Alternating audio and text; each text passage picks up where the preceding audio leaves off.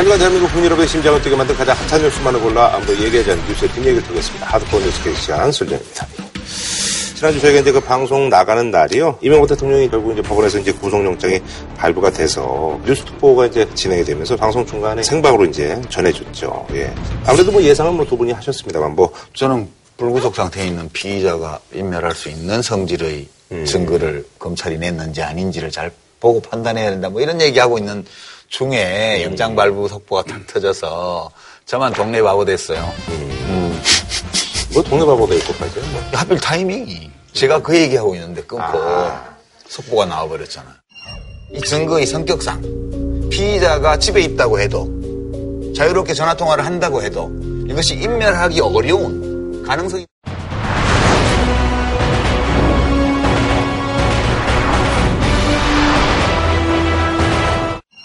일단 뭐 보신 뭐 소회를 좀 여쭤보고 싶은데요. 예.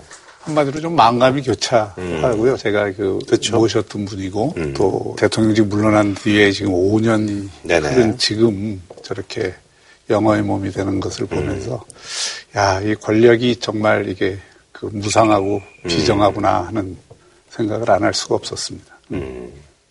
근데 이명박 대통령도 사실 뭐 SNS 예, 심필 입장이 뭐 공개가 되기도 했습니다만 뭐 21일자로 이제 메모를 남기셔서 이제 22일에 이제 공개가 됐는데 그래서 이런 걸로 밀어볼 때 뭐 본인도 이제 뭐 구속이라든지 이런 것들을 예상한 게 아닌가 하는 뭐 그 얘기들이 나오고 있더라고요. 이명박 대통령이 이제 21일 새벽에 썼다는 메모를 보면 이명박 전 대통령의 그 심정이 네네네. 고스란히 잘 드러났다고 생각합니다. 음. 아, 대통령 재임 시절에는 아마 그게 제일 기억이 나셨던 것 같아요. 그 글로벌 금융위기가 와서 네네네. 그것을 극복하는 과정에서 정말 그때는 모든 사람들이 합심해서 우리나라가 금융위기를 그래도 전 세계에서 제일 잘 극복했다는 평가를 받았던 것. 그게 아마 재임 중에 그래도 가장 보람이 있으셨다는 그 이야기를 한 것 같고요. 마지막 대목에서 이 수사로 인해서 이명박 대통령이나 그 가족이 받은 고통, 그런 심정을 밝힌 것 같습니다. 특히 이 수사 자체가 처음에 이제 적폐청산으로부터 시작이 돼서 네. 개인 비리 수사로 예. 확산이 돼서 그 과정에서 이제 가족들이 전부 수사를 받는 심지어는 이제 가족들 간에도 서로 내가 살기 위해서는 상대를 불리하게 만들어야 되는 이런 어떤 문제들이 많이 표출이 됐잖아요. 그런 것들이 이제 제일 그 견디기 어려웠다는 것을 인륜이 파괴되는 아픔을 겪고 있는 같이 일했던 사람들이 계속 구속되고 네네. 뭐 이렇게 조사받는 이런 거에 대한 어떤 회한 같은 음. 것을 담은 것 같고요. 이 모든 걸 안고 일단 구속이 돼서 어, 법 심판을 받아보겠다 음. 이런 취지인 것 같습니다. 네네. 근데 저는 보면서 두 가지가 좀 아쉽더라고요. 음. 모든 것이 도곡동 땅에서 시작됐어요. 큰 줄기는 에킹건프 그 변호사 수임료 네네. 그, 그 액수가 크잖아요 뇌물로 그런 거라든가 좀 횡령, 뭐 음. 탈세 이런 거 건 거, 검찰에서 음. 이런 것들은 다 도곡동 땅, 다스 이렇게 연관된 것들이에요. 음. 그래서 어느 시점에선가 그 문제를 정치를 하기 전에 음. 정리를 했더라면 좋았을 걸. 음. 그걸 감추려다 보니까 계속해서 이렇게 번져나가는 음. 이런 게 됐지 않나 그런 게 좀 들고요. 그런 아쉬움을 말씀하셨었죠. 예. 예. 두 번째는 가족들이 수사선상에 오르는 거, 음. 사위를 통해서 갔던, 뭐, 김용 여사 쪽으로 갔던, 누구로 갔던 다 네네. 대통령을 보고 준 돈들이 만일 줬다면, 그게 모두 사실이라면, 그리고 지금 이시영 씨가 받고 있는 횡령건이라든가 이런 것들도 다 감싸 안고 가려면 이명박 대통령 본인이 알고 이것을 했고, 내가 지시해서 이렇게 했다고 해야지만 정리가 될 텐데, 아, 지금 형제 간에도 그렇고 자녀와의 관계에도 그렇고 사실관계에 대해서 다 부인을 하는 입장이기 때문에 그걸 쌓아놓을 수가 없는 거예요 지금. 그래서 참 이게 오도가도 못하게 지금 계속 번져나가는 그, 그 문제는 이제 검찰의 주장만 갖고 우리가 얘기할 수 있는 음. 부분은 저는 아니라고 생각을 하고 이명박 대통령 측에서 구속영장을 공개를 했잖아요. 실제 언론에서 지금 그 쭉 보도를 했던 것과 공소장의 증거로 제시한 것들이 좀 상당히 차이들이 많이 나요. 그러니까 예를 들어서 재임 중에 지금 무슨 돈을 받았다는 거는 지금 확실한 게 하나도 없어요. 그러니까 이게 구속이 됐다 그래서 아직 유죄가 음, 확정이 된게 그렇죠. 아니잖아요. 예. 그러니까 이제 법리적으로 다투어야 될 문제가 남는 거고 그리고 처음부터 이거는 적폐청산 이나 이런 걸 통해서 이명박 대통령을 최종적인 목표로 겨냥을 했고 음. 또 실제로 검찰이 그동안 수사를 진행하는 쭉 과정을 보면 표적 수사를 했다는 그 것으로부터 벗어나기 어려워요. 근데 표적 수사라는 거는 저는 동의가 잘 안 되는데요. 음. 왜냐하면 BBK 관련 소송에서 수임료 문제가 나왔고 그다음에 다스 실소유주 문제가 불거지고 이런 것들이 그냥 검찰이 캐내거나 또는 국세청에서 몰래 뭐 이렇게 조사해서 터뜨린 게 아니고 10여 년 전 2007년 대선 경선 때부터 의혹 제기가 양자 간에 공방이 이루어졌던 문제고 음. 또 나중에 그 BBK 관련해서는 피해자가 생겨서 그분들이 소송을 내고 이런 와중에 있기 때문에 이걸 사실 막으려면 검찰을 말려가지고 이걸 덮어야 돼요. 근데 그거를 할 수는 없는 거 아니겠어요? 그런데 이제 뭐 네. 검찰이 스스로의 논리를 그렇게 정당화할 수 있겠는데 제가 처음에 이제 문재인 대통령 당선됐을 때 촛불 집회의 연장선상에서 우리나라 어떤 공권력을 바로 세우고 국민 주권을 다시 한번 실현하는 이 대통령으로서 사실은 넓은 의미의 그 국민 통합을 네네. 추구하고 증오와 분노의 정치를 좀 음. 넘어서는 그 시대의 새로운 이 개막을 알리는 대통령을 기대를 했던 거거든요. 어떤 정권이든 사정을 하게 되면 전 정권의 비리를 드러내게 됨으로 인해서 현 정권에 대해서 유리한 여론 환경이 조성되는 건 틀림이 없어요. 그거는 항상 그래왔기 때문에 이 사정에 대한 유혹을 갖는 거예요. 그 부분에 대해서는 현 정권도 실질적으로 이 정치적인 예, 그 이익을 저는 봤다고 생각하지만 딜레마 잠깐만요. 예. 이걸 언제까지 이런 방식으로 계속할 수 있겠어요? 덕이 미움을 이긴다고요. 저는 그래서 우리가 이제 그걸 다 넘어서야 될 그런 시점에 왔다 이런 생각을 합니다. 그러니까 그 말씀에 동의하면서도 네. 딜레마가 그러면 지난 시기에 저질러진 불의를 다 덮고 아니 덮자는 얘기가 통합이 되냐 그런 문제가 있는 거예요. 그래서 그게 고민이 사실 저는 뭐 문재인 대통령이 일부러 이거를 청와대에서 검찰하고 작당을 해서 파헤쳐라 오다를 내리고 이렇게 했다고 보지 않아요.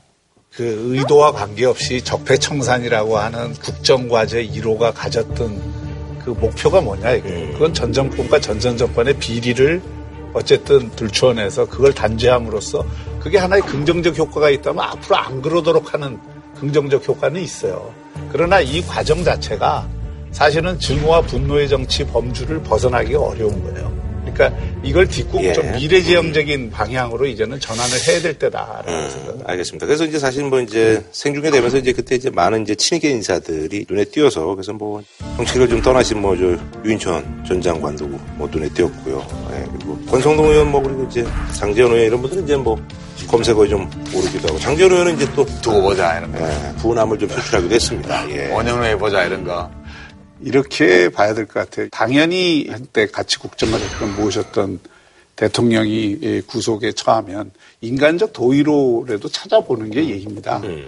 거기 간 사람들을 또 SNS상에서 막 그 갔다고 뭐라 그러고 막 이러는 거. 음. 이런 분위기 자체가 바로 그게 우리 사회 내에서 어떤 소위 적폐청산이라는 이유로 새로운 어떤 분노를 자꾸 재생하는 음. 이런 방식이 된다. 당연히 자기가 대통령으로 모셨던 분이 그런 상황에 처해서 가서 위로도 하고 얼마든지 할 수 있는 거 아니에요? 거기 간 사람들 다 그런 거예요. 아니, 뭐 그거 다 욕하는 건 아니고 네. 다만 이제 조금 보면서 제가 느낀 거는 원래 이명박 대통령과 인간적으로 깊은 교류를 하던 분들, 오랜 측근이라고 얘기를 하는데 다 구속돼 있거나 구속 안 돼 있는 경우에도 나타나지 않았고요. 오히려 검찰에서 이명박 대통령한테 불리한 증언들만 많이 했죠. 여기 오신 분들은 정치하면서 인연을 맺었던 분들이세요. 음. 저는 얼마든지 갈만한 일이다. 이 정도 음. 일이면 그렇게 생각하고요. 음. 다만 이제 지금 이명박 대통령의 구속을 전후해서 쏟아진 이 분노의 목소리가 어디서 왔냐 이거에 대해서는 그냥 군중 심리만 탓할 게 아니고 그 이 대통령께서도 지금 이제 옥중에 계시지만 생각 좀 해봤으면 좋겠어요. 어떤 거냐 하면 국민들이 느끼기에는 이제 대통령이 한 일들에 대해서 뭐 일이 결과적으로 잘못되었거나 혹은 그 과정에서 여러 가지 불만이나 의문이 있는데 그 답을 안 하는 거예요. 집권 중에도 그랬고 퇴임 후에도 이 모든 일들에 대해서 사실 답을 못 들었어요. 그러니까 이제 이 지금 구속된 사유와 관련해서는 법리를 다투는 게 아니에요. 지금 사실을 다 부정하고 있죠. 그다음에 뭐 4대강 녹조라든가 뭐 물을 가두면 썩는다 얘기했는데 물그릇을 키우면 물이 깨떨어진다. 이제 이런 이치에 닿지 않는 주장으로 정책을 밀어붙였는데 자원 외교라든가 이런 것들에 대해서 잘하려고 했는데 지금 하베스트 유전 같은 경우 유전이 아니고 우물이었다. 이제 98%가 물리잖아요, 이번에는. 그런 문제들에 대해서 지금 결과들이 많이 나와 있는데 서로가 논쟁할 수 있을 만한 답이 안 오니까 그런 거에 대한 불만도 굉장히 넓게 깔려 있는 거예요. 네, 그 네. 정책적인 영역에 대해서는 논쟁의 여지가 굉장히 많다고 네네네. 생각하고요. 뭐 자원 개발은 사실 시대의 흐름이 안 맞아서 실패한 부분도 많지만 음. 그렇다고 해갖고 해외 자원 개발 전체를 완전히 깡그리 그 안 하는 쪽으로 감으로 인해서 지금 그게 장기적인 미래에서는 얼마나 지금 손해를 보고 있는지가 지금 속속 드러나고 있고요. 국정이라는 게 다 축적의 시간들이 있는데 그 과거에 대해서 전부 부정을 하고 마치 모든 것이 새로이 시작되는 것처럼 이렇게 국정을 그 운영하는 것 자체가 논란의 소지가 있다고요. 근데 그러니까, 전부 부정하지 네. 않아요. 그러니까 전, 국민들도 그렇고요. 지금 정부도 그렇고 이제 그 전 정부들이 했던 내치 혹은 외교상의 여러 가지 정책이나 이런 것들을 전부 부정하지 않잖아요. 이제 들여다보고 살릴 건 살려나가되 문제가 발견된 것들은 고쳐나가고 그런 입장에서 해나가는데 그러면 지금 정부를 운영하는 입장에서는 이거는 이렇게 이렇게 이런 건 원전 수출이나 이런 건 살려나가고 싶은데 그 과정에서 뭐 좀 국민들 모르게 협약을 했던 것이 안 지켜진다고 저쪽에 불만이 있으니까 그걸 좀 가라앉히기 위해서 가서 뭐 이렇게 이렇게 했다. 지금 이렇게 가는 과정이거든요. 그러니까 지금 그 우리 박 교수님도 아마 이명박 대통령을 모시고 일을 하셨는데 이렇게 막 몰리니까 이제 감정적으로 대응하기가 되게 힘드실 거예요. 저희도 10년 전에 겪어봐서 알거든요. 그래도 전직 대통령으로서 또 정책과 관련해서 대응할 건 대응을 하고 그다음에 시민으로서 피의자로서 법정에서 법리적으로 대처해야 될 것. 그거는 그거대로 또 대응을 하는 이런 쪽으로 좀 잘 해주셨으면 해요. 지금 네. 경찰이 조사하겠다고 동부구치소 갔다가 지금 조사 거부잖아요. 지금 보면 그냥 박근혜 대통령하고 거의 같은 태도로 임하고 있어서 좀 보면서 저는 사실관계 다투고 또 나중에 가서 법리 다투고 그러면 좋지 않을까 그런 생각도 음. 좀 들어요. 조사가 그런 얘기는 뭐 이거를 계속 뭐 유지해 나가시겠다는 얘기 아니면 지금 뭐 이제 심정적으로 좀 너무 힘들어서 뭐 그런. 두 측면이 다 있겠지만 조사를 다시 한다고 해서 음, 뭐 새롭게 뭐 진술할 내용도 별로 없을 거고 아하. 기본적으로 지금 사실관계에 대한 인식이 완전히 다르잖아요. 음. 검찰 수사의 공정성 문제를 지금 제기하고 있는 거죠. 음. 그러니까 수사 자체에 대해서 문제 제기를 하는 음. 것이죠. 아니 그래서 사실은 예전에 이제 2007년도 이제 한나라당 대선 경선 때 이런 얘기들이 좀 흘러나왔었거든요. 그러니까 예, 돌이켜 보면 아주 2007년 그 당시 한나라당 대선 후보 경선이 치열했잖아요. 이제 그 당시에 박근혜 후보가 고곡동 땅이 누구 땅이야? 검찰은 이미 다 알고 있습니다. 알고 왜 먹고 있습니까? 뭐 고곡 땅이 어디다고요? 비비케가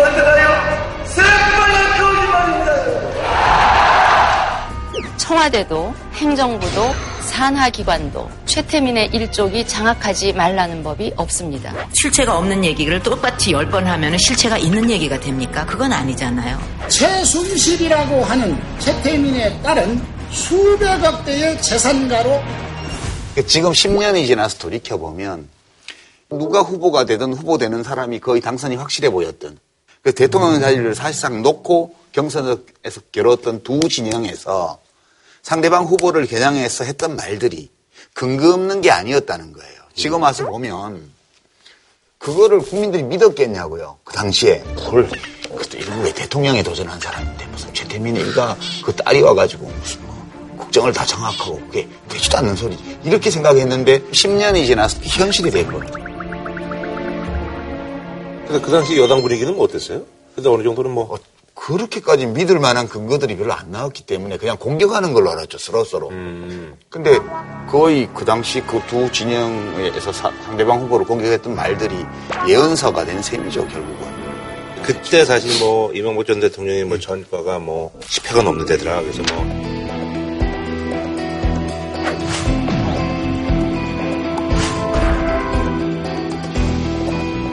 요게 이번에 검찰이 이제 구속영장 청구함에 있어서 이것을 기재를 했더라고요, 보니까. 예. 근데 그때도 마찬가지지만 네. 뭐 정가 14범이라는 얘기가 나와서 막 그것을 이제 그 선전의 방법 네, 그 당시 이제 그 쓰고 그랬는데 박근혜 후보 측에서 이제 그 내용은 예. 하나하나 들여다 보면 학생운동해 갖고 구속된 거 그리고 현대건설 노사관계 때문에 음. 한번 예, 그거 된 거 그리고 선거법, 선거법이 예. 그런 게 이제 좀큰 음. 사안이고 나머지는 다 기업 운영을 하면서 음. 어떤 기업의 무슨 과태료나 벌금 내야 되는 게 다 기업 대표한테 음. 귀착이 되잖아요. 네네네. 그러니까 그런 사안들이 대부분이에요. 그러니까, 그러니까 돌이켜보면 정가 11범이니 14범이니 네. 이렇게 음. 하는 것 자체가 음. 일종의 낙인을 찍는 방식이다. 정치공사라는 얘기죠. 그러니까 예, 이명박 대통령의 정가 음. 소였제 이거는 집회 시위의 자유를 행사하다가 박정희 정권한테 유죄 선고 받은 거니까 이건 자랑스러운 거죠. 뭐 정치하시는 분들 중에 그런 뭐 정권 예, 그다음에 뭐 이제 사업하다 보면 네네. 세금 문제나 이런 거 관련해서 정과 생길 수도 있죠. 근데 제일 나쁜 거는 사실은 범인 도피죄였어요. 음. 그 국회의원 당선 무효됐을 때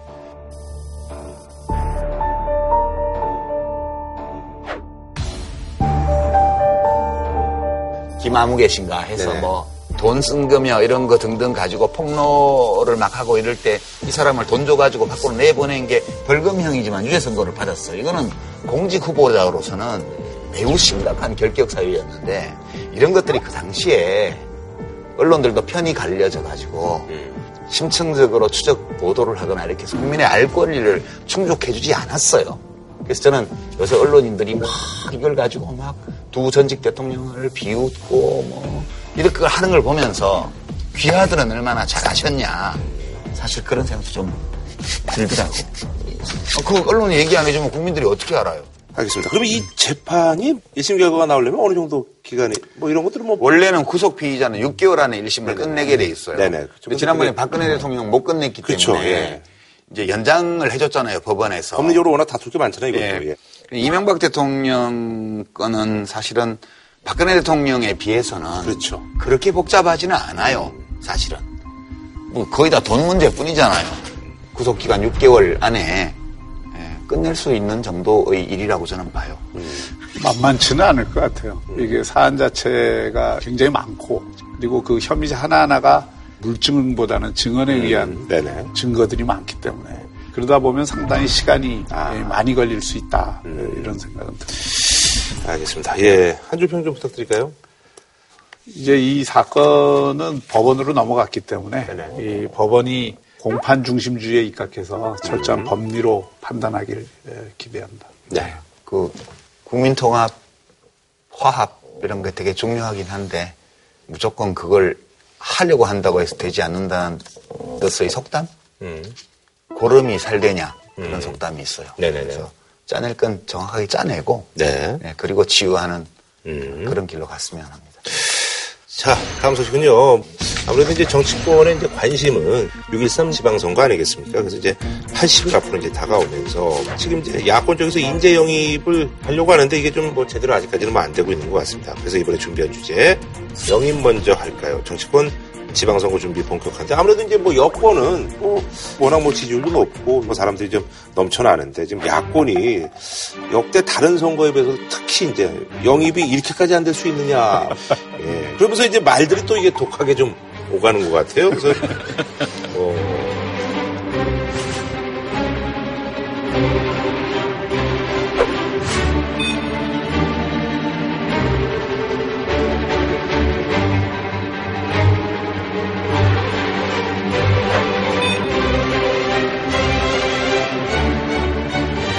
우선 이게 그 뭐니 뭐니 해도 서울시장. 그렇죠. 이게 좀 그래야지 좀 뭐 중심이 좀 잡잖아요. 그죠? 선거에서 서울시장 선거가 판이 짜여져야 이른바 이제 링에 올라서 삿발을 잡는데 이게 삿발을 잡을 수가 없어요 현재로서는. 음. 그래서 지금 뭐 자유한국당에서 사람을 계속 찾는다는데 음.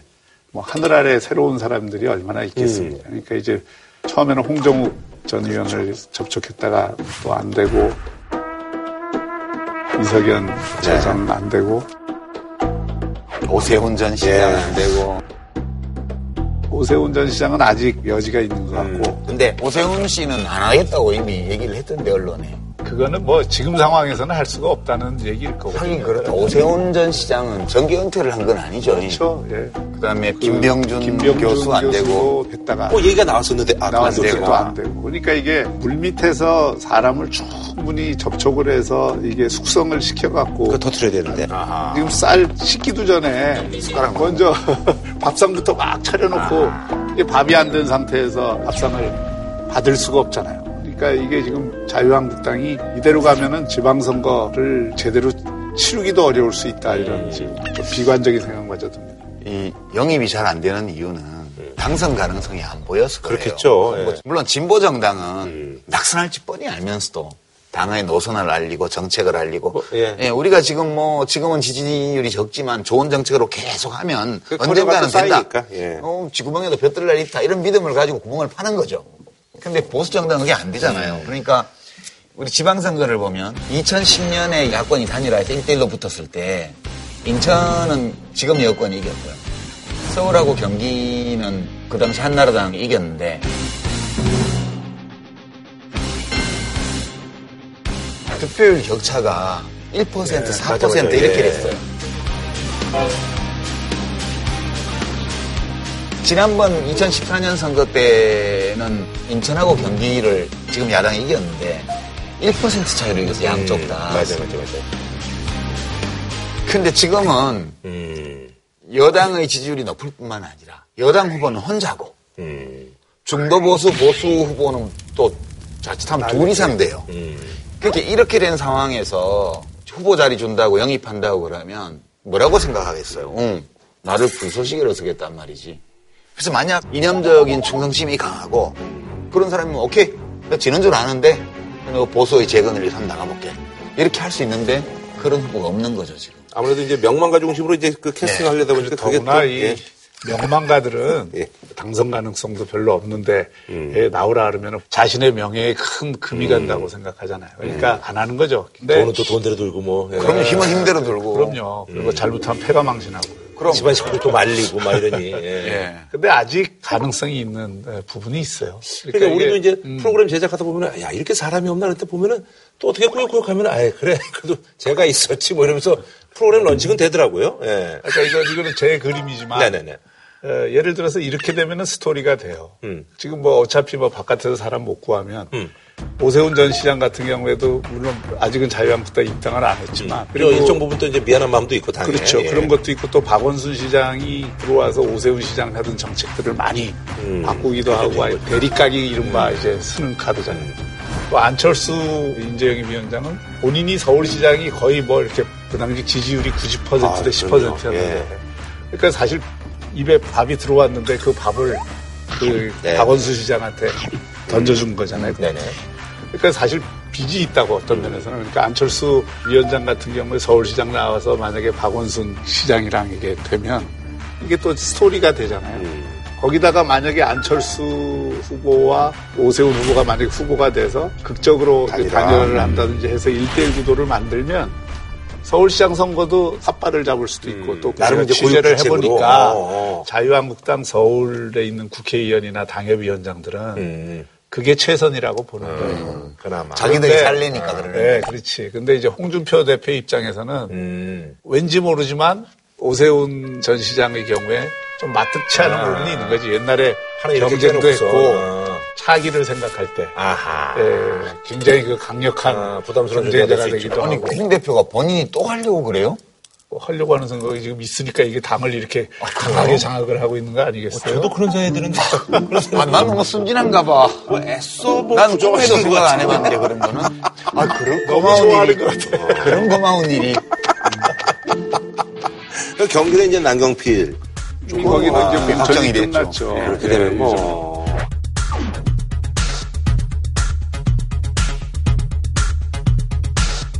그러니까 지금 서울시장 저는 유정복. 아. 선거에서 구도가 안 만들어지면 음. 경기지사 인천시장 선거도 건지기가 어려울 뿐더러 음.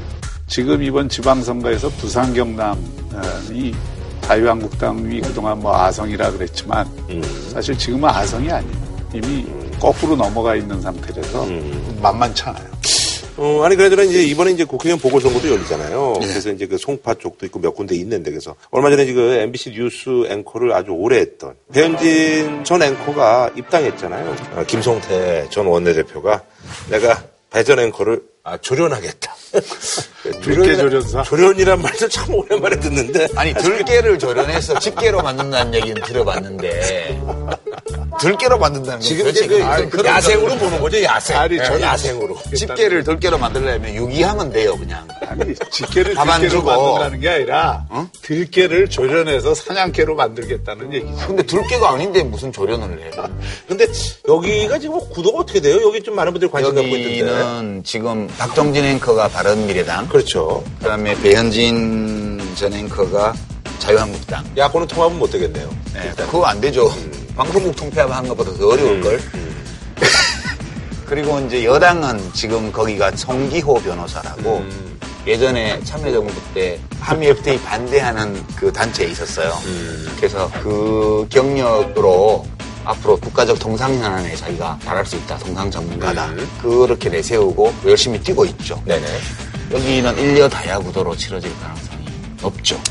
그렇게 되면은 송파울도 여당이 훨씬 유리하다고 봐야죠. 음. 송파울 지역이 전체적으로 보면 약간 지금의 야당 보수세가 강한 그렇죠. 때이긴 한데 아무래도 이제 강남으로 보면 뭐예 그러나 지금 이런 상태에서 성격이 비슷한 야권 후보 두 음. 사람이 나오면 이거는 뭐 어부지리를 얻는다고 봐야죠 음. 현재 여권이 그래서 그 문제도 절대 반일 없다 이렇게 하면은 승산이 점점 떨어지는 거라고 보고요. 음. 근데 두 분은 어쨌든 간에 뭐 방송인 생활을 이제 뒤로 하고 나온 거니까 뭐 커리어 쌓으려고 뭐 끝까지 완주를 그 더운 거는요. 네.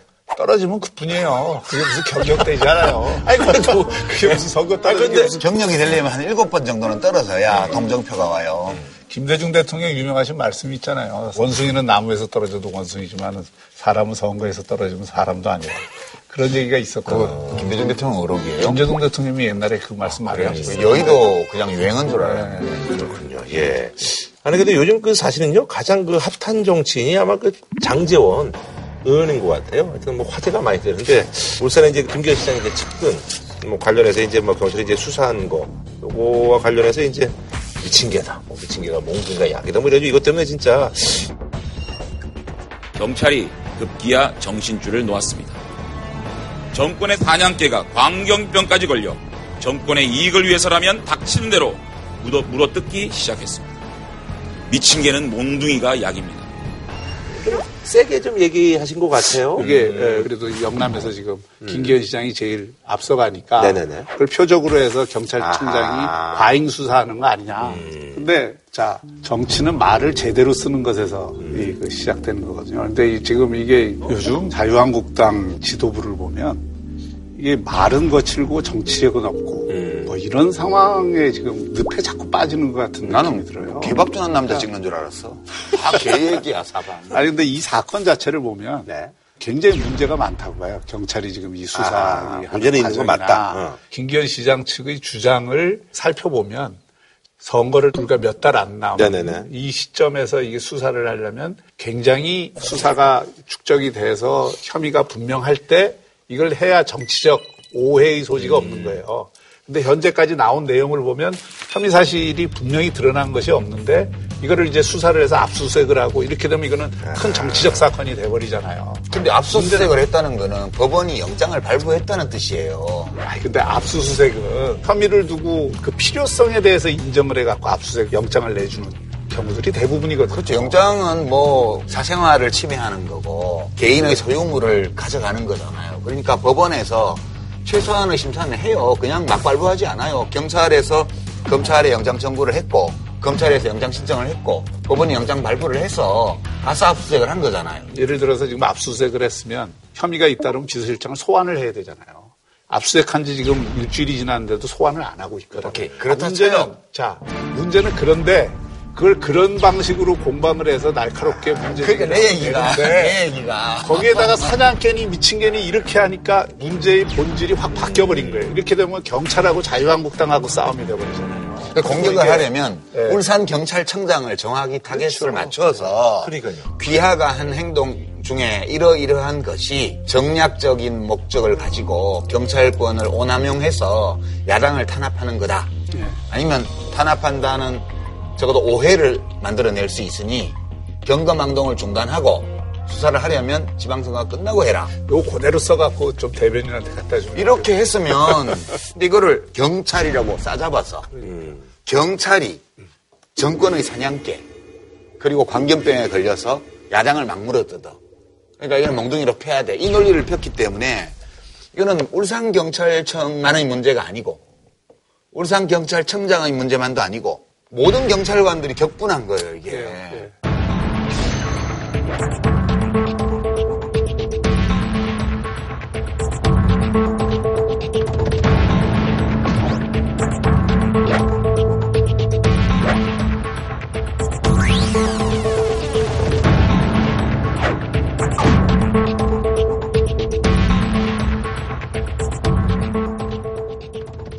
그러니까 네. 대변인은 저격수예요 원래. 네. 저격을 정확하게 타겟을 저격수예요. 막 갈기는 게 아니고 한 발을 딱 쏴서 맞추고자 하는 표적에 정확하게 들어가게 맞춰야 돼요. 근데 장제원 대변인은 총을 들고 선봉에 나가서 전방을 향해서 무조건 갈겨대는 거야 이렇게. 그러니까 총탄이 막 민가 유리 창도 깨고 뭐 관공서에도 들어가고 길 가는 사람을 맞고 이렇게 돼버리는 거야. 그러니까 사람들이 가만히 있냐고. 그러니까 대변인의 역할이 뭔지에 대한 철학적 재정립.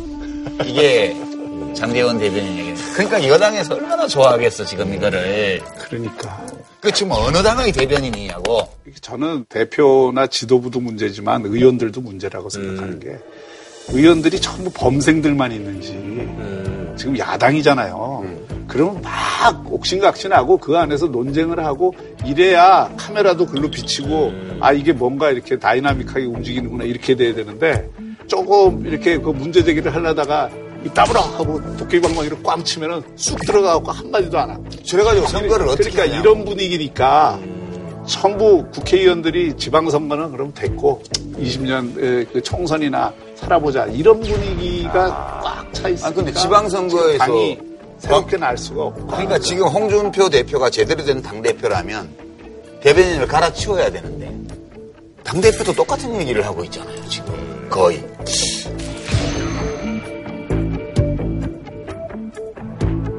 아니 그뭐 당내 분위기 좀 얘기한다면 좀 김성태 원내대표가 이제 한국당 뭐 특히 이제 그 대표 이미지 좀 개선을 위해서 우준달 이래가지고 우리 준표가 달라졌어요. 옛날에 예, 우리 아이가 달라졌어요. 그래서 준표 때리기 톡쇼를 추진하고 있다고 하는데 뭐 여기 한번 모시면 어떨까? 우리 둘이서 때리는 거. 뭐 나올까요? 어. 우리는 때리면 네. 신용으로 때리지 않지. 음. 그 제대로 달라질 생각이 있다면 여기 한번 나오시. 섭외 한번 해봐요. 네. 음. 예. 재밌게. 재밌게. 알겠습니다. 뭐 방송을 보시면 뭐 생각이 있으시면 뭐 연락이 뭐 올 수도 있겠죠. 아니 그러나 근데 이제요. 바른미래당 이제 안철수 인재영입 위원장 이분이 이제 인재영입이 좀 잘 안 된다고 당내에서도 좀 목소리가 있고요. 근데 또 이분한테 좀 요구되는 것은 아, 서울시장에 좀 나가야지 뭐 본인이 뭐 인재영입하는 것도 좋지만 뭐 이런 얘기가 나오고 있거든요. 예. 저는 서울시장 후보로 나가는 게 음. 본인도 당당하고 음. 당도 살리고 또 야권 전체의 활력을 음. 치러주는 그런 것이기 때문에 뭐 희생적인 자세로 저는 나가야 된다. 근데 그렇게까지 막 너무 막 거부하고 이런 분위기는 아닌 것 같은데. 뭐 저는 다른 선택의 여지가 별로 없다고 아, 보는데. 뭐 월척 이런 얘기 자꾸 나오는데 동은학씨 갔는데 입질이 전혀 없잖아요. 그럼 피레미 낚시를 해요. 그 피레미도 많이 낚으면 재밌어요. 짧은 가는 낚시대로 낚으면 그렇게 해서 나중에 도리뱅뱅이나 이런 거 튀김이나 해 먹으면 괜찮거든요. 근데 정치는 낚시가 아니거든. 음. 정치는 낚시가 아니어서 지금 영입 안 돼요. 바른미래당 지지율이 음. 단단히잖아, 단단히. 10%안 음. 되는 지지율에다가 의원 숫자도 그리 많지 않고 이 판국에 월척 낚시가 되겠냐고요. 그러니까 스스로 월척이 되는 수밖에 없죠. 그렇죠.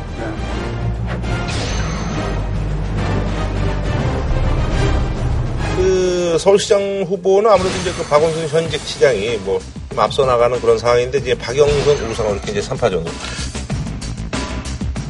이런 거예요. 그러니까 예를 들어서 이제 야당이 강력한 후보가 등장하면 여당 경선도 재밌어질 텐데. 음, 네네네. 그리고 또 예. 이제 시민들의 관심도 더 음. 높아지죠. 근데 지금 야당이 후보가 별로 정해지지 않은 상태에서 지방선거 열기가 안 올라오니까 네네. 우상호 의원이나 박영선 의원 같은 경우는 야당한테 빨리 니들 좀 셀 후보 돼갖고 음. 어, 그렇게 되면 뭐 이렇게 해볼 여지가 생기는데 그러니까 야당에 센 사람이 누가 나오면 야 네가 나가서 이겨? 나는 이겨. 이렇게 어필을 할 수가 있는데 지금 봐서는 논쟁이 어떻게 가냐면 지루하지 않아? 특히 우상호 의원 쪽에서 박원순 삼선 피로감 이런 얘기 하는데 쟤 피곤하잖아. 너무 오래 봤잖아. 좀 갈지? 이 수준의 논쟁으로 지금 가 있어요. 그 싸움을 아까 한나라당 이명박 박근혜 경선 말씀하셨지만은 그 정도 수준으로 이게 훨씬 더 격렬하게 붙어야 되는데 음. 그런 전투력은 제가 보니까 이 우상호 의원이나 박영선 의원이 별로 없는 거죠. 음. 원래 이제 정봉주 전 의원이 나가려고 했는데 얼마 전에 이제 그뭐 이투와 관련해서 이제 뭐 논란이 되면서 그러면서 이제 본인은 이제 뭐 당에서 이제 안 받아주니까 난 무소속으로 나가겠다. 나는 결백하다. 뭐 이렇게 지금 그런 상황인데. 네. 그 정봉주 씨는 냉정을 찾아야 돼요. 이렇게 개인적으로 위기 상황을 맞이할수록 음. 차분히 냉정하게 상황을 판단을 하고 음. 대응을 해야 돼요. 지금 어차피 출마해도 변수가 안 돼요. 음. 냉정하게 얘기해서. 음. 너무 냉정하게 얘기했나? 음, 뭐 비슷한 생각입니다. 그래서 이 음. 문제를 잘 푸는 게 정치적인 제기를 위해서 선행 조건이 아닌가. 그리고요.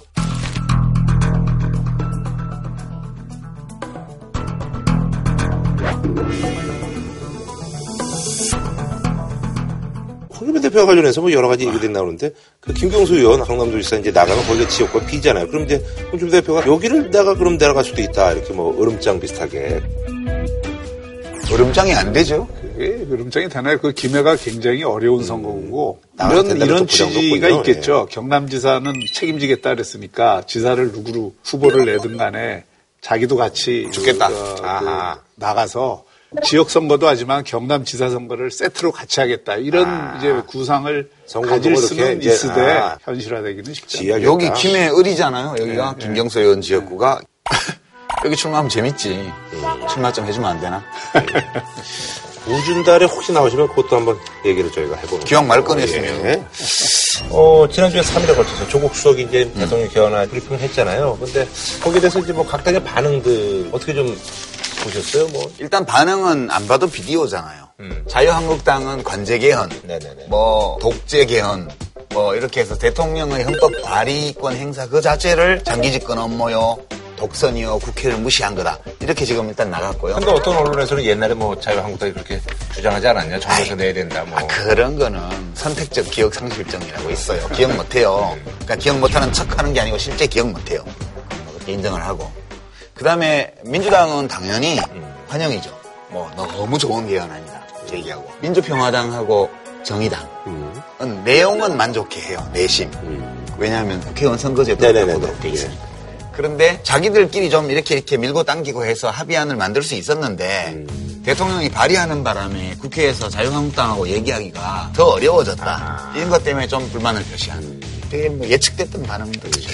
그러니까 대통령이 이게 발의를 했기 때문에 이 안이 뭐 바로 국회에서 상정이 돼서 투표로 결정이 될 거다 그렇게는 보지 아, 않거든요. 그러니까 예. 이제 시간이 주어졌단 말이에요. 그렇죠. 아, 60일이라는 시간이 주어졌기 때문에 이 안에서 이제 국회가 개헌 논의를 바짝 해야 되는 거예요. 음. 이번 지방선거에서 붙일 거냐 안 붙일 거냐 그 일정 그다음에 내용 이거에 대한 예, 정치적 합의를 하도록 촉구하는 압력 수단으로서의 역할은 할 겁니다. 음. 그러니까 대통령이 발의를 했잖아요. 네네네. 그럼 이게 어떻게 되냐? 음. 코스가 어떻게 되냐 이거예요. 네네네. 국회로 넘겼어요 이제. 네. 60일 이내에 의결을 하게 돼 있거든요. 그렇죠. 음. 네. 그리고 손을 못 봐요. 대통령이 발의한 그대로 음. 의결해야 돼요. 네네네. 그래서 국회에는 세 개 중에 한 개를 해야 돼요. 그 첫째, 부결시킨다. 음. 국회 권한이에요. 네. 3분의 2 이상 찬성하면 그렇죠, 그렇죠. 부결이에요. 둘째, 가결시킨다. 음. 그대로 받아서. 네, 그럼 국민투표로 가는 거예요. 세 번째 가능성이 남아있죠.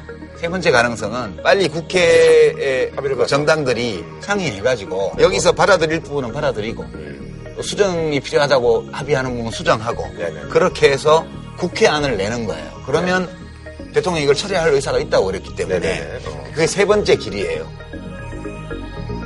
그래서 세 번째가 유력하네 그럼. 대통령이 이거를 발의한 거는 제가 볼 때는 빨리 세 번째 길로. 아, 그렇죠. 응? 세 번째 절차에 관해서 밖에 방법이 없는 거예요. 지금 음. 개헌이 되려면. 그 세 번째 안에 이제 여야가 이제 그 합의해서 안을 만드는 거면 뭐 투표는 역시 마찬가지로 지방선거 때 하는 거예요? 아니 그럴 수도 있고 아닐 수도 있는데. 합의를 할수 아, 그거까지도. 그거까지도. 예컨대 정말 아. 그 국회가 국회 합의안을 만들어서 음. 일정을 확정을 하고 음. 그러고 대통령 보고 좀 걷어주세요. 그러면 대통령이 굳이 음. 안돼 부결시켜 이렇게 하지는 않을 거라고 봐요. 근데 다만 내용의 문제가요.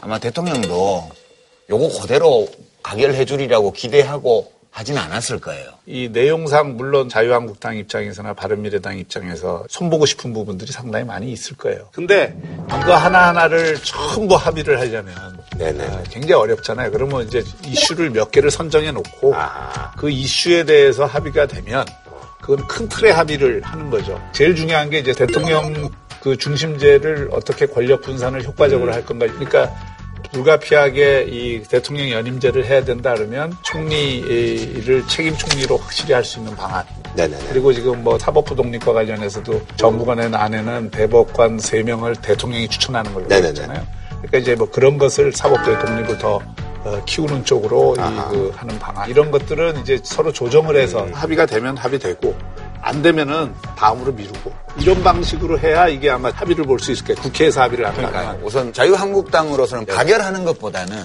국회안을 만드는 게 낫죠. 그렇죠. 그러니까 가결하는 경우는 없다고 봐야 돼요. 음. 부결하거나 음. 아니면 국회안을 빨리 합의를 해서 표결에 안 붙여도 되거나 음. 둘 중에 한 개를 해야 돼요. 부결하면 어떻게 되는 거예요? 부결하면 이제 역풍. 왜냐하면 이게 지금 헌법 개정안 일단 나오고 첫날 여론조사가 60% 이상이 예, 잘된 개정안이라고 나왔어요. 한 30%가 잘못됐다고 얘기를 했군.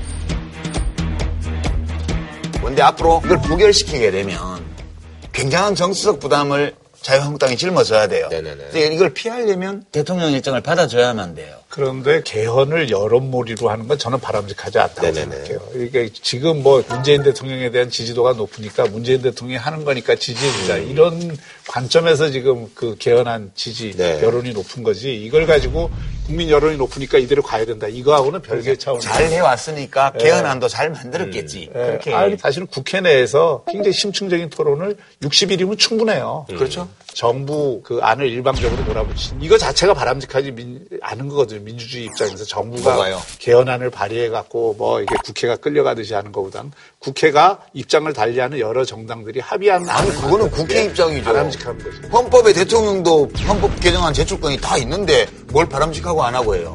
아니, 왜 아니 아니 헌법상의 권리를 아니, 헌법상의 권리를 행사한다 하더라도 바람직하냐 바람직하지 않느냐 하는 것은 정부 주도의 개헌이 바람직하냐 국민들의 다양한 의견을 대변하는 대표기관이 발의하는 게 바람직하냐 할 때 이게 더 바람직하죠. 아니 안 되니까 그렇죠. 아니, 오늘 되게 만들면 되잖아. 대통령이 되게 만들려고 발의를 한 거예요. 대통령이 국민 개헌안을 준비했습니다라는 제목으로 이 개헌안을 낸 취지를 말씀을 하셨는데요. 제일 첫 번째가 모든 정당 모든 후보가 지방선거 동시 개헌을 약속을 했는데 1년이 넘도록 국회 개헌 발의가 아무 진척이 없다. 이 얘기를 맨 먼저 했어요. 그러니까 이 얘기는 대통령이 어떻게든 국회가 약속한 대로 빨리 그 논의를 해서 개헌을 하도록 자극을 주기 위해서 헌법상의 권한을 행사한 건데 저는 이게 되게 바람직하다고 봐요. 아무리 국회가 이 그 기능을 제대로 못하고 국민들 불신이 심하다 하더라도 국민의 기본적인 대표 기관은 국회입니다. 특히 개헌과 같이 그 국가 체제에 관한 기본적인 사항들은 국회가 기본입니다. 국회도 이게 정말 호기잖아요. 30년 네네. 만에 온 호기인데 이걸 놓치지 않도록 네네. 기회를 꼭 잡기를 바랍니다. 알겠습니다. 한 줄로 평좀 부탁드리겠습니다. 예. 저는 국회의 주요 정당 지도부에 대해서 뭐 잘 됐네, 왜 했네, 안 했네, 뭐 이렇게 싸우지 말고요. 국회의 안을 만드세요, 빨리. 음. 그게 유일한 해법이다. 네. 개헌 이번만은 꼭 하자. 네. 다음 소식은요. 예, 문재인 대통령이 이제 5박 7일 일정으로 베트남 아랍에미레이트 순방에 올랐습니다. 그래서 이번에 준비한 주제 허밍 순방.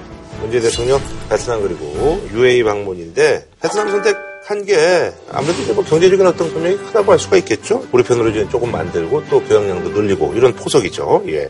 그 지난번 우리가 사드 파문 때 중국에서 뭘 딱 해방을 놓으니까 음. 공방 경제 주름살이 쳤잖아. 네네네. 그래서 그때 많이 나온 지적이 맞아요. 예. 그 중국 의존도 수출 줄이고. 의존도를 줄여야 된다. 그 얘기가 많이 나왔고 그러려면 이제 균형을 잡을 수 있는 다른 지역이 필요한데 네네네.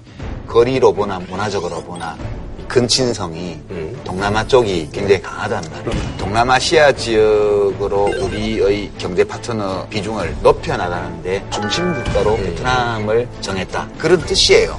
지금 이 베트남에 대해서 우리나라가 관심을 가진 지는 꽤 오래됐어요. 네네네. 그리고 이제 기업들도 많이 진출해 그. 베트남에 대한 이 교역 증가가 어우, 그러니까요. 무섭습니다. 네네네. 그러니까 2011년에 186억 불이었는데 2017년에 약 650억 어우. 불 정도 되니까 거의 뭐 4배, 5배 이게 되는 네네네. 거 아니에요. 그리고 작년 기준으로 볼 때 5천여 개 정도의 한국 기업이 직접 네. 또 나가 있거든요. 이거는 이제 뭐 우리 입장에서는 좀 일장일단이 있어요. 베트남 어, 현지 시장을 개척하는 거는 긍정적인 의미가 있는 반면에 사실 지금 우리 국내에서 여러 가지 지금 사정이 어렵기 때문에 우리 기업들이 지금 베트남으로 음. 어떤 의미에서 도망가듯이 가고 있는 이런 측면이 또 있어요. 네. 그럼에도 불구하고 이제 베트남하고 이 교육이 2020년까지 한 천억 달러 규모까지, 합쳐서. 예, 예, 늘리겠다는 이 야심찬 계획은 계속 추진할 필요가 있는 거죠. 근데 네. 이제 베트남 현지에 사업하고 있는 사람들한테 들은 얘기인데 대통령이 와서 서민 식당에서 밥 먹고 이런 거 나쁠 거 없는데 제발 베트남에 가는 기업인들이 좀 잘해줬으면 좋겠다고 얘기를 하더라고요. 그러니까 이 국내에서 하던 갑질 있죠, 갑질. 이거를 가서 하게 되면 여기서는 기업주의 갑질인데 거기 가면 한국인의 갑질이 된대요.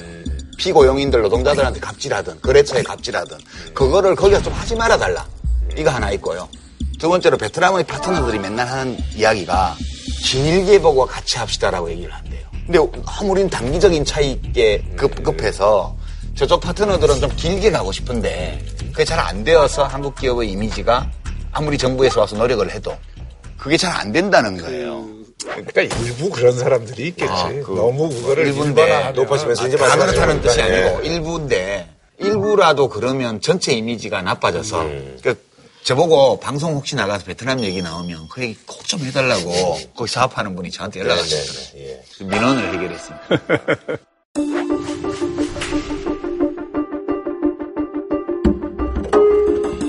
대통령이 방문해서 과거사에 관한 네네네. 이야기를 뭐 어떻게 하느냐 그러다가 되게 김대중 대통령, 노무현 대통령이 했던 수준의 네. 이야기 정도로 이렇게 서로 간에 양해를 할까? 그런 게된 것 같죠? 네. 근데 그 점은 어, 베트남 자체가 그런 언급을 별로 좋아하지 않습니다. 네. 그러니까 베트남은 자신들이 승전국이거든요. 지금 거기 참전했던 어떤 나라도 그런 방식의 사과를 한 나라가 없어요. 네. 아. 예, 근데 그거는 왜냐하면 베트남이 승전국으로서 과거에 뭐 전쟁에서 있었던 여러 가지 문제들 음. 이거 일일이 따지지 않겠다 아하. 하고 확 덮은 거거든요. 아하. 그러니까 이제 그 부분에 대해서 한국에서 자꾸 이렇게 얘기를 하는 것뭐 자체가. 사과하는 거 자체를 자연스럽게 생각을 하지를 않아요. 근데 그거는 베트남 정부의 입장이고요. 국가 대 국가, 정부 대 정부로서는 베트남 정부가 그런 입장을 취하고 있기 때문에 되게 우리나라 정부의 대표자들은 호찌민 주석에 대한 어떤 존경의 마음 이런 걸 표현하는 걸로 애둘러서 이 과거사 문제에 대처를 하는 경향이 있는데요.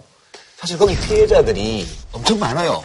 한국군이 가서 민간인들을 살상했던 많은 지역들이 있습니다. 우리가 지금 우리 언론에서는 내놓고 그거를 잘 안 하려는 경향이 있는데 사실 뭐 어떤 시민들은 일본의 민간인 학살이나 이런 것들을 우리가 비난할 자격이 있, 냐 도대체. 물론 당시에 월남 참전을 했던 많은 사람들이 지금 생존해 있고 그 중에 많은 분들이 또 고엽제로 네. 고통을 받고 있는 게 현실이잖아요.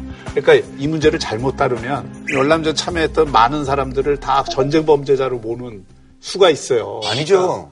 그 논리로 일본이 군국주의 범죄를 인정 안 하는 거잖아요. 우리는 베트남 전쟁에 참전한 것이 잘 된 일이냐 아니냐 이 문제하고 별개로요.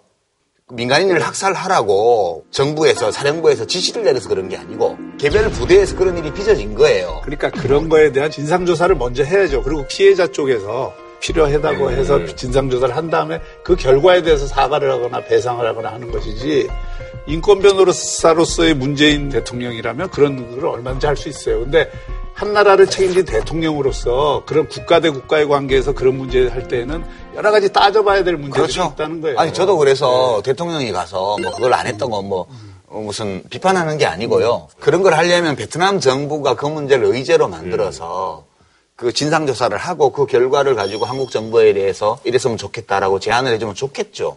근데 지금 베트남 정부가 그걸 안 해요. 음. 안 하니까 우리 정부도 할 수가 없어요. 근데 피해자들은 거기서 지금도 울고 있단 말이에요. 음. 한 마을에서 몇십 명, 몇백 명씩 죽은 사람들 위령비가 있단 말이에요. 그거 뭐한 살짜리, 두 살짜리 애들이 베트콩 일 리는 없잖아요. 60살, 70살 먹은 할머니가 전투원 일 리는 없잖아요. 그러면 그 문제에 대해서 우리가 무슨 어떤 결론을 내자는 게 아니고 이 문제가 있다는 것을 인지해야 되고요. 네네. 이 문제를 우리가 언젠가는 그걸 풀어야 되는데 그 문제를 베트남전 참전 자세에 대한 도덕적 평가하고 결부시키지 말고 필요하다면 민간을 통해서라도 그 일들을 할 수 있게끔 저는 좀 생각해 나가야 된다고 봐요. 너무너무 진짜 그거 보면 눈물 나요. 너무 어. 끔찍해서. 예. 아, 그 UAE는 사실 뭐 올해 뭐 본의 아니게 좀 많이 좀 친축해졌어요.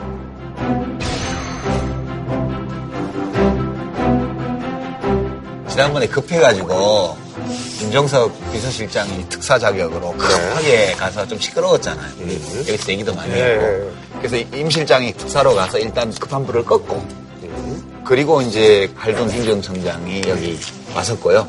그다음에 이제 대통령이 가서 정상회담을 해서 일단 다 마무리가 된 걸로.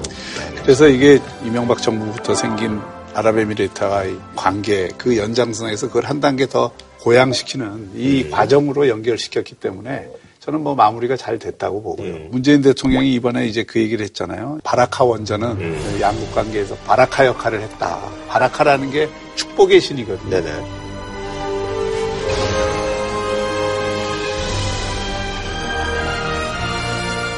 아랍에미리트하고 그동안은 전략적 동반자 관계였는데 특별 전략적 특별한, 특별한 전략적 동반자 이제 격상을 해서 예. 경제 관계뿐만 아니라 국방 안보 협력까지도 이제 전반적으로 한 단계 음. 고양시키기로 한 거는 참 잘 된 것 같습니다. 네. 한 가지 제가 사족을 붙이자면 저는 좀 씁쓸한 생각도 들더라고. 문재인 대통령이 이번에 가서 원전 수출을 계속 강화하겠다 그랬잖아요. 그래서 사우디에도 같이 진출하고. 근데 사실 원전 수출하려면 국내 그 음. 원전 산업 기반을 계속 유지를 해야 돼요. 근데 국내에서는 원전 하나도 안 지으면서 해외에 가서 자꾸 원전 짓겠다는 이 정책이 사실 잘 안 맞거든요. 원전 지금 계속 짓고 있잖아요. 공사 중인 게 4기나 돼요. 기존에 지은 거, 지은 거. 아니요, 것들. 지금도 네. 공사를 지금 계속 하고 있는데. 새로 시작하지를 않잖아요. 그 전에 짓던 것도 이미 있잖아요. 그거 완공되려면 아직도 십수년 걸려요, 완공될 때까지. 그거 다 쓸 때까지 70년 또 걸려요. 아니, 산업이라는 걸 그렇게 생각하면 어떻게 산업이라는 걸 새로 자꾸 시장이 열려야 그게 활성화되는 거예요. 그러니까 아무 산업이나 막 자꾸 열려 그러면 문제예요. 예, 알겠습니다. 한 줄로 평좀 부탁드리겠습니다. 한 줄 평? 네. 한 줄 평할 게 있나? 그래요? 그럼 넘어갈까요? 고생 어, 많으십니다. 아니, 뭐, 그건 정도. 나좀 이게 고상하게 준비해왔다. 어, 예, 예. 오케이, 오케이. 해겔이 그 유명한 얘기 있잖아요. 여기가 로도스다 여기서 춤추어라 이런 게 음. 있잖아요. 그러니까 이게 지금 바로 여기가 우리가 뿌리를 내리고 여기에서 바로 어, 우리가 뭔가를 성과를 거둬야 된다는 뜻인데 그러니까 한국의 new frontier는 서남방에 있다고 생각하거든요. 여기가 로도스 섬이다. 여기서 네. 춤추어라. 음. 자, 다음 소식은요. 뭐 남북이 이제 화해 모드 지금 뭐 분위기가 조성되고 있는데, 근데 각국 지도자들 성향 보면 또 이게 또 나중에 또 이게 신냉전이 오는 게 아니냐 하는 불안감이 또 들기도 하는데요. 그래서 이번에 준비한 주제는요. 정상인 듯 정상 아닌 정상 같은 너. 각국 정상 행보 소식인데요. 일본 소식인데 지금 아베가 아주 뭐 얼마 전까지 뭐 지지율이 뭐 엄청 뭐 높아가지고 최장수 뭐 총리가 되고 뭐 어쩌고 이러더니 지금 그 아내 얘기 그것 때문에 문제가 커지고 있나 봐요. 네, 정치가 한 방에 훅 간다는 음. 표현이 맞는 게 작년만 하더라도 아베가 어, 이 자민당 당주까지 바꿔갖고 음. 자민당 총재가 돼야 총리가 그렇죠, 되니까 그렇죠. 예. 자민당 네네. 총재를 원래 6년간 하게 돼 있는데 이거를 3년 더 할 수 있도록 음. 사면임 할 수 있도록 그래서 이제 9년 집권 음. 플랜을 세운 거예요. 어, 그래갖고 잘 나갔는데 에, 갑자기 이제 오사카 한 사학재단 문제가 불거져서. 그러니까 이게 이제 90억 원이 넘는 국유지를 한 10억 원 우리 돈으로 좀더 예, 예, 받고 싸게. 이제 사리받게 팔았잖아요. 음. 근데 여기에 뭐 명예교장으로 아키에 회사가 돼 있고 뭐 그 과정에서 아베, 아베 총리도 흔적 있고 그러는데 결정적인 게 관련 문서를 공무원들이 다 조작을 해가지고 이제 아베 아키에 이런 이름들을 다 빼버린 아. 가짜 문서를 만들어서 제출한 네네. 거예요. 예. 그렇게 그러고 나서 그거를 조작하는데 가담했던 사람이 이제 또 목숨을 음, 공무원한 예. 사람이 자살을 자살을 한 경우가 있으면서 자기가 조작했는데 위에서 하라 그래서 할 수 없이 음. 했다는 유서를 남기고 네, 그랬단 말이에요. 근데 또 아베 총리는 아, 공무원들이 알아서 한 거지 내가 시킨 거 아니다 이렇게 했단 말이에요. 예, 예. 그러니까 조금 있으면 촛불 집회 나오게 생겼어. 음. 그리고 뭐 지금 막 일본에서 막 시위도 하고 막 그런다 그러더라고요. 뭐 일부에서는 하겠지만 뭐 이게 이제 원인 중에 하나가 이게 일본의 2014년에 이 공무원들 인사제도를 바꿨어요. 음. 그래갖고 예, 이 공무원 인사권을 총리 총리실이 다 가져가 총리실에서 확 장악을 한 거예요. 음. 근데 어떻게 또 그렇게 퇴행을 해요? 원래 인사는 이렇게 독립적이 어, 되잖아요. 그게 이제 아, 퇴행은 우리도 많이 겪어봤잖아요. 권력자가 퇴행하면 퇴행하는 거죠. 총리가 인기도 좋고 어. 또 뭐 이렇게 그, 어, 그 하니까 이제 밀어붙인 건데 그래서 음. 이게 손닦고 눈치 보기 풍조. 음. 손닦고 인사권이 있으니까. 예. 네, 알아서 기는 거죠. 뭐 이제 뭐, 이, 저, 윗사람이 문제가 될 만한 거나 음. 미리 알아서 조정을 해주고 또 때로는 조작도 해주고 아. 이런 에, 것들이 횡행하게 됐다는 거죠. 일본은 의원내각제니까 우리처럼 그렇게 대통령 임기 5년 딱 보장돼 있는 그런 거하고 그렇죠. 달라요. 네. 언제든지 네. 선거를 할 수 있고 하기 그렇죠. 때문에 상대적으로 내각 총리를 물러나게 하는 게 우리 대통령 물러나게 하는 것보다 훨씬 쉬워요. 음. 그냥 인기 떨어지고 뭐 여론이 나빠지면 물러나야 되는 경우가 많아요. 그런데 지금 뭐 여론조사에는 아베 총리가 3년이면 하는 게 불가능한 상황으로 가고 있고 차기 자민당 총재 후보자로 거론되는 분이 스타일이 아주 다른 그런 아주 신중하고 온건하고 말수가 적은 그런 분이 지금 음, 예, 거론되고 있죠. 그다음에 작년 도쿄 도의원 선거에서 거의 참패를 했거든요. 자민당이.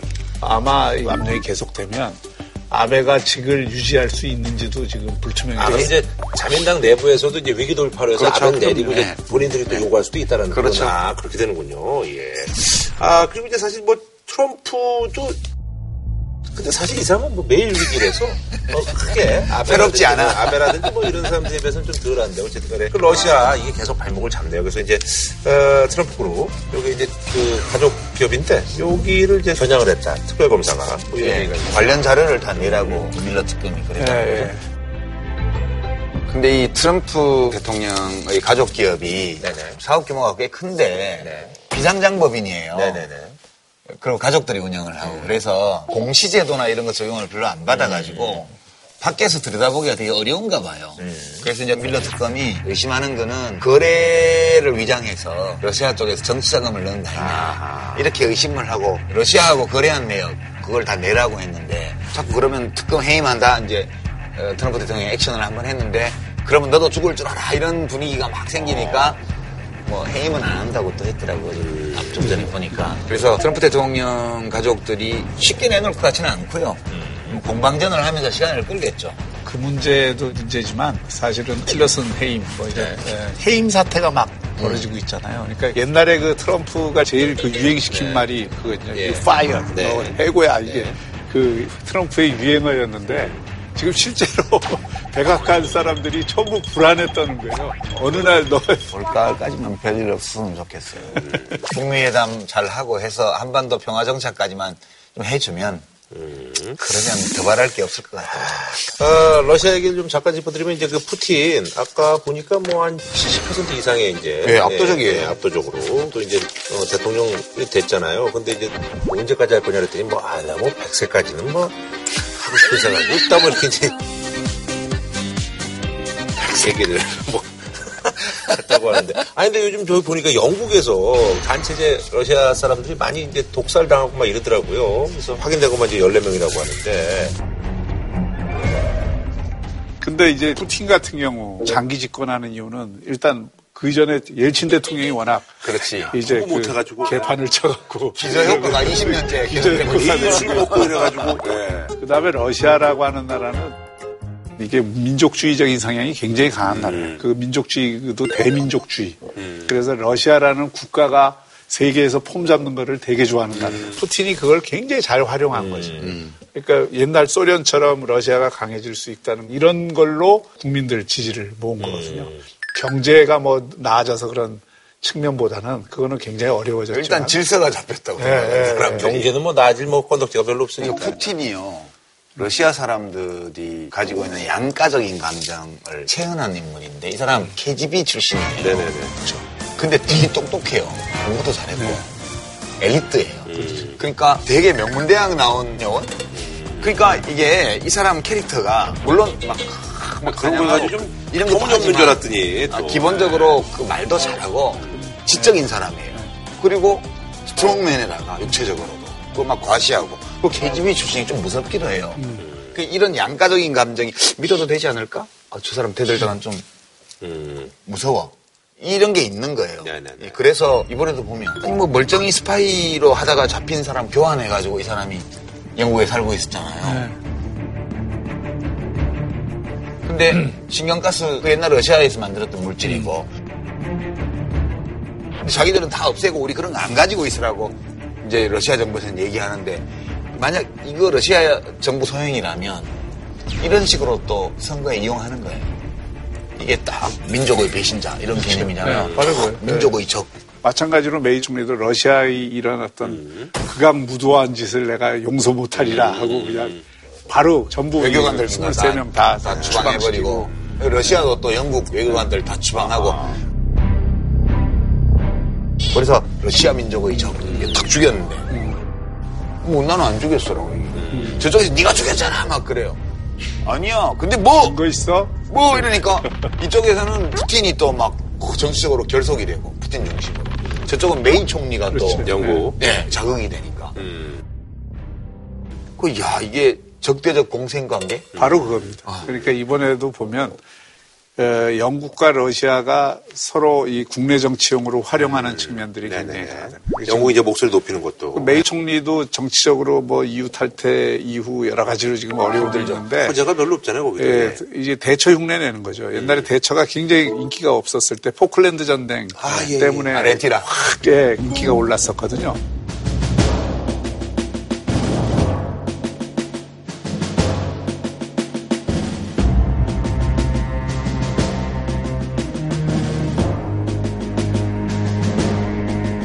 각자 간에 뭐 지금 즐기는 거예요. 제가 볼 때는. 뭐 서로 간에 해코지 할 수는 없잖아. 멀리 떨어지니까요. 예.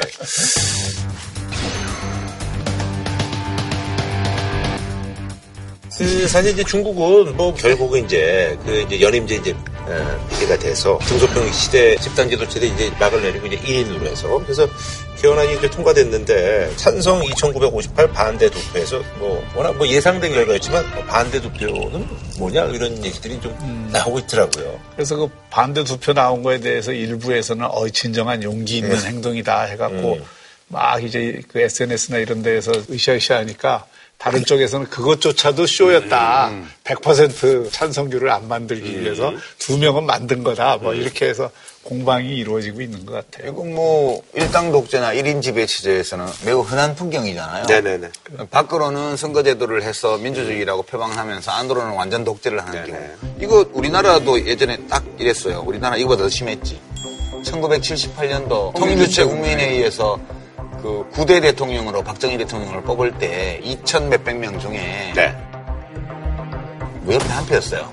그리고 전두환 씨가 1980년에 추기여시 밀어내고 또 자기가 통일 주체에서 했잖아요. 그때 또한 표밖에 없었어요, 무협표.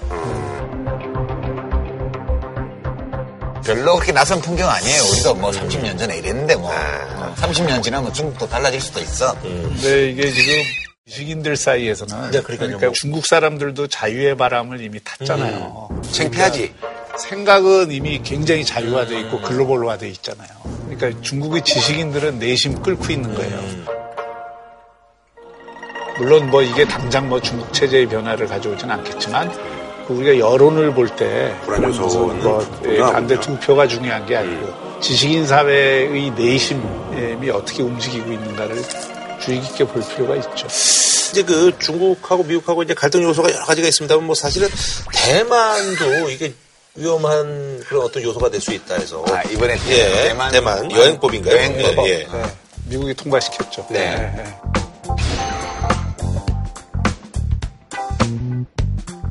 근데 이건 뭐 이제 무역에서 이제 적자 이런 것들에 대해서 유리한 위치를 좀 점하기 위해서 그냥 카드를 쓰는 거야? 아, 지난 그거 아니에요. 그러니까 그거 아닌 것 같아. 그러니까 트럼프 입장에서는 지금 중국을 결국 음. 앞으로 2, 30년 동안 어떻게 관리할 네네네. 건가가 제일 중심적인 이슈라고. 음. 근데 이제 화약고가 어디냐면 대만이에요. 음. 중국의 입장에서는 시진핑이 이렇게 강력한 집권 체제를 그 하는 이유도 대만을 먹기 위해서 그런 의사가 있는 거거든요.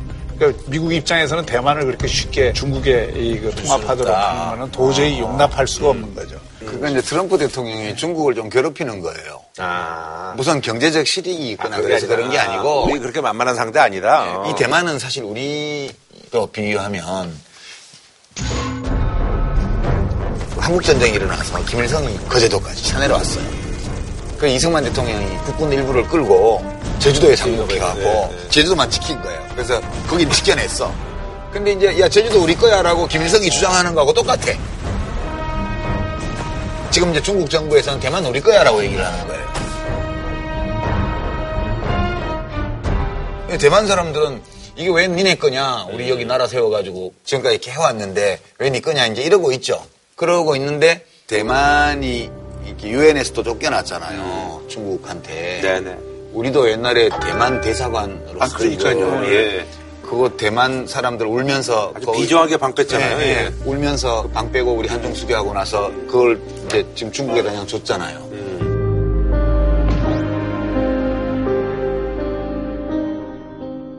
그 전에 냉전 시대에는 대만이 우리 친구고 음. 중국은 국외 공산주의 계열이라 네, 그래서 네. 중국에 대해서 좋게 얘기하면 국가보안법 위반으로 잡혀갔었다고요. 근데 갑자기 그랬던 중국하고 친구 뭐 편 먹고 대만을 네. 쫓아낸 거예요. 그러니까 네. 뭐 중국 정세를 잘 모르는 사람들도 왠지 좀 슬프고 그때 안 됐고 막 그랬잖아요. 그래서 야 국제 관계는 진짜 비정하구나. 음. 영원한 친구도 영원한 음. 적도 음. 없고 그랬는데 그 대만을 우리 우리, 우리 친구 해. 그러면 이제 고위 관리들 우리나라에 와 free pass 해줄게. 그 동안엔 좀 중국 눈치 보느라고 힘들었지. 그냥 아무 때나 와. 그리고 우리도 아무 때나 갈게. 이렇게 해서 친구 먹자 이렇게 되니까 중국 정부에서 보니까 어 지금까지 우리가 이렇게 해서 어깨 힘주고 어, 눈 부라리면 미국 쪽에서도 그걸 알았어 이렇게 했었는데 이제 쌩깐다 이거예요. 어? 그러니까 이거 뭐야 해서 기분이 억수로 나쁜데 뭐라고 뭐 조처를 할 건 없어요 또 기분만 나쁜 거죠 사실은. 근데 이제 대만 입장에서는 그게 뭐 공식적으로 국가로 인정을 하는 나라는 거의 없지만 자기들은 국가적 실체를 갖고 있다고 보는 거예요. 음. 대만의 입장에서는 당연히 그렇죠. 예, 그리고 국제사회라는 게 냉엄하기 때문에 힘센 사람하고 손잡는 게 제일 음. 중요한 거거든요. 대만의 입장에서 보면은 지금 중국이 같은 피를 나는 민족이긴 하지만 자기들이 중국에 병합되는 것을 절대 원하지 않거든요. 그렇죠. 그러니까 미국하고 편먹을 수밖에 없는 거지 현재로서는. 그리고 앞으로는 미 중국 간에 가장 중요한 갈등 요인이 될 그렇죠. 그렇다고 해가지고 뭐 주먹질을 하거나 그런 건 또 아니잖아요. 네. 뭐 말로 예, 말로 싸우는 뭐 거죠. 싸울 수밖에 네. 없는 거죠. 예.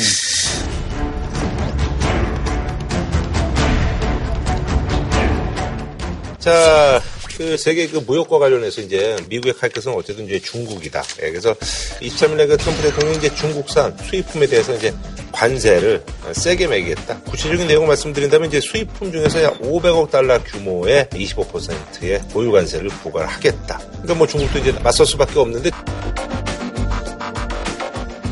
중국의 그 뭐좀 맞대응은 약간 좀 규모도 작고 뭐 중국이 여기서 또 세게 못 나가네 뭐 이런 느낌도 들고 그러더라고요. 예. 잘 보셨네. 네. 맞아. 아니 액수만 봐서 뭐 전문가 다 됐어. 그러니까. 아니 이건 뭐 누가 봐도 우리가 말하기 전에 다 네. 얘기를 아니 액수가 보니까 이게 뭐 아니 겨우 요거 뭐 미국은 한 500억인데 얘네는 한 30억 뭐 이거는 누가 봐도 예. 이게 지금 미국의 입장에서 보면 G2는 없다 이 음. 입장이거든요.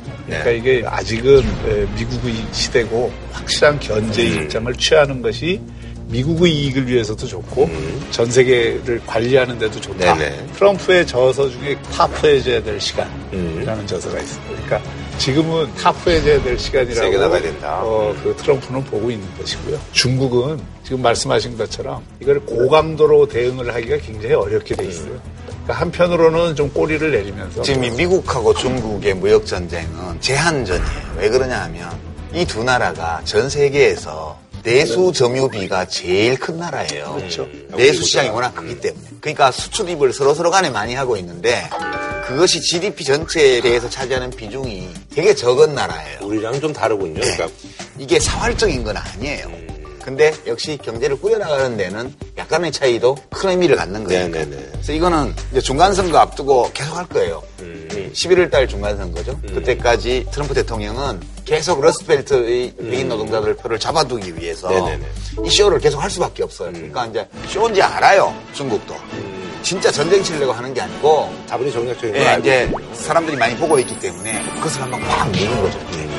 근데 자기도 어퍼컷을 치면 이제 싸움이 날 것 같거든. 그러니까 중국에서는 그렇다고 맞기만 하면 모양새 빠지. G2로서 체면이 안 서. 그래서 잽을 한테 툭 때리고 빠지는 거예요. 이렇게. 그게 잽이 30억 달러. 이쪽은 500억 달러. 어퍼컷. 그러니까 이제 이 싸움이 당분간 계속될 거라고 봐요. 중간선거까지. 이게 이제 뭐 중간 선거 용으로 엄포를 놓는 거라고는 생각하지 않고 좀 더 길게 보신다는 얘기군요. 예, 그리고 지금 제일 핵심은 미국의 입장에서는 지적 재산권 문제거든요.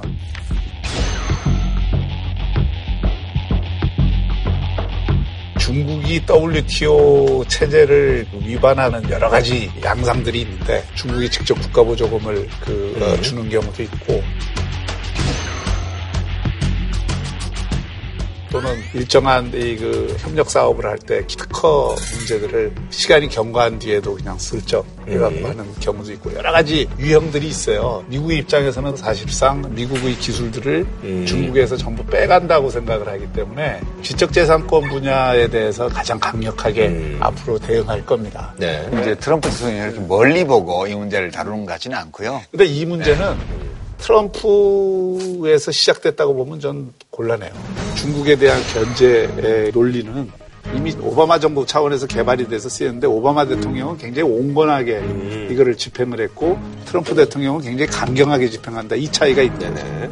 근데 지금 중국의 대응을 보면 이래요. 류허나 왕이나 이 지금 중국의 경제 정책이나 외교를 책임지고 있는 사람들이 미국에 가서는 아, 좋은 게 좋은 거야. 제발 좀 하지 마세요. 우리는 아직 선진국 아니거든. 근데 뭐 이렇게 신경질적으로 반응해만 하세요. 이렇게 하고. 그러나 국내적으로 오면은 소위 말해서 가오를 세워야 되는. 중국은 네, 그러니까. 그 대국의 체면을 무지 3천년 동안 중시한 문명이에요. 그래서 옛날에 우리 살수대첩에서 깨지고 뭐 여하에서 영계성은한테 깨지고 그런 기록들을 다 날조해가지고 지들이 맨날 이긴 것처럼 자세히 다 써놨잖아. 그런 나라기 때문에 체면은 지키려고 그래요. 그러니까 국내용으로 그게 필요하니까 뭘 지금 핵심으로 어, 가져갔느냐면은 돼지하고 대두예요. 중국 사람들이 제일 많이 먹는 게 돼지고기잖아요. 돼지 많은 수입을 미국에서 왕창 하거든요. 그러니까 그 미국산 돼지고기에 대해서 관세를 물리는 거고, 그 다음에 대두, 그게 굉장히 커요. 이제 그런 거 이제 관세를 물리면 제일 아픈 데가 어디냐면 트럼프 지지 지역. 어, 그 공화당 지역, 전통적인 공화당. 지역, 농촌 지역. 예, 예. 예. 그래서 이제 액수는 크지 않지만 아하. 어, 중국의 입장에서도 이제 아픈 데를 예, 건드리는 나름. 거고. 아. 그러니까 트럼프가 약점이 어디야? 어깨뼈 옛날에 다친 적 있대. 고기만 고기만? 예, 예. 그 전면전을 하려는 건 아니고. 아니, 그나저나 이제 우리나라 얘기 좀 해야 될 것 같은데요. 그래서 이제 그 철강, 오늘 또 소식이 예, 면제 그런 것 같은데요? 예. 자유무역 협정 개정, 즉 철강 관세를 놓고 미국과 벌인 협상이 일괄 타결됐습니다. 자동차와 제약 분야에서 일부 양보하는 대신 철강 관세는 면제받고 농업은 건드리지 않기로 했습니다. 그나저나 그저 일본이 요즘 뭐 아베가 아파트로 아주 굉장히 안 좋을 때또 트럼프가 여기 기운 빠지는 얘기를 해가지고 아베한테 아주 뭐 아베 뭐 내 친구지 뭐 리소가 있었는데 뭐 어쩌고 저쩌고 해서 많이 좀 보도가 되더라고요.